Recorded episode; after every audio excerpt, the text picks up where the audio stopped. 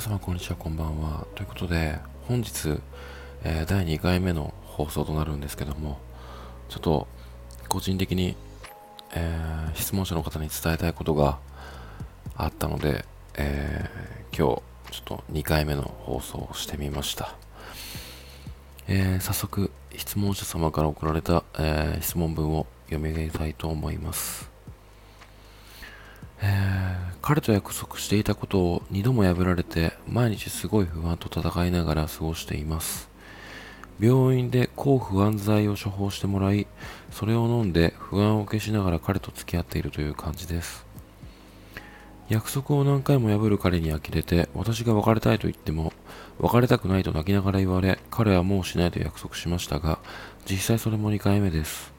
それでも別れない私も大概だし彼も彼私彼も彼だとは思っています。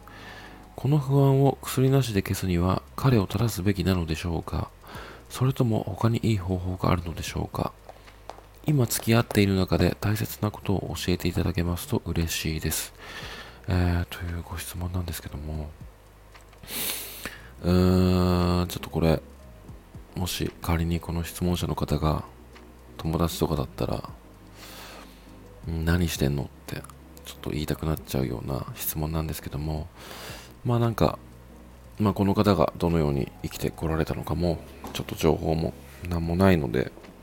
そこまで厳しく言う権利も自分にはないのでまあ単純に思ったことを語っていこうかなって思うんですけどもあのー、恋愛ってそもそも自分を傷つけるためにするものではないんですよね。まあおそらくこの方も自分で理解してると思うんですけども。でそれをねまあ自覚しているにもかかわらず薬を、まあ、飲みながらまあちょっと表現彼の表現をちょっと毒っていう風に言わせていただくんですけども、まあ、薬を飲みながらも毒を受け続けるっていう、まあ、その真意は何なのかなって思って、まあ、結局一人になるのが怖いんですよね。こういう方は、うん、あの恋愛してなかった時もちろんみんな一人だしそれが当たり前だから全然普通に生きていけるんですけどもやっぱ自分の中で何、うん、て言うのかな。恋愛にはまってしまうとなかなかそこから抜け出せないんですよね。あのどんなにクズな男ってどんなに自分のこと雑に扱ってた男だったとしてもなんか逃してしまったことで一人になった時にうん何て言うんだろうな自分で自分を支える自信がないというかあの目の前が見えないからこそその一歩が踏み出せないみたいなあの心理と似てるんですよね。うん。だからそんなに自分をボロボロにして、あの、まあ、泣いて、勇姿をこうようなしょうもない男にすがってしまうのかなって思います。で、やっぱりこの質問者の方が望むいい方法はありませんかって聞いてるんですけども、あのまあなんかその毒を受けつつもなんかその結成が欲しいっていう願いだと思うんですよね。でも結成なんて、まあ、結局存在しないしあのその彼を変えられることはもうほぼほぼ不可能なんですよね。変えられないし変わらない。で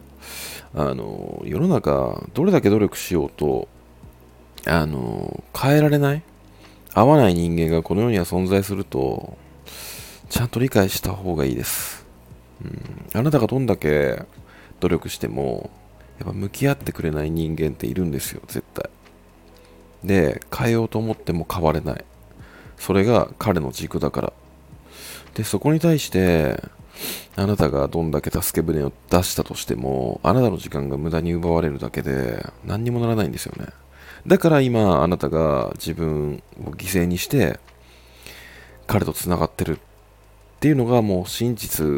というかもう現実なんですよね。なので、薬なしで、まあ、結論なんですけども、薬なしで消す方法なんて一つしかないって思ってて、まあ、要はもう相手を切ること。これは質問者の方も多分分かってると思うんですよ、きっと。これしかないなって。ただ、あのその選択をしたくない。なんとか一人になれないで解決方法を知りたいって思ったからこそ、まあ、この質問箱に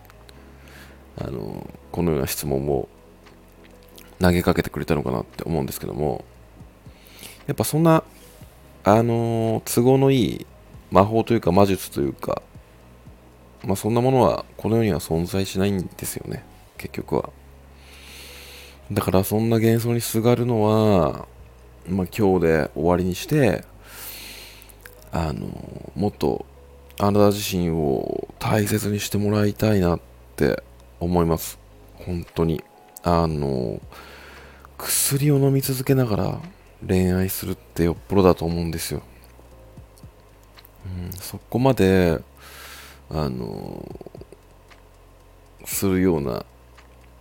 価値のある相手じゃないんですよね。どう考えても。あなたに対して過去に、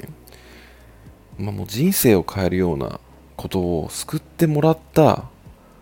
まあ恩師というかそのような存在だったとしてもやっぱり自分を壊してまでつながる必要ってないんですよ本来。なので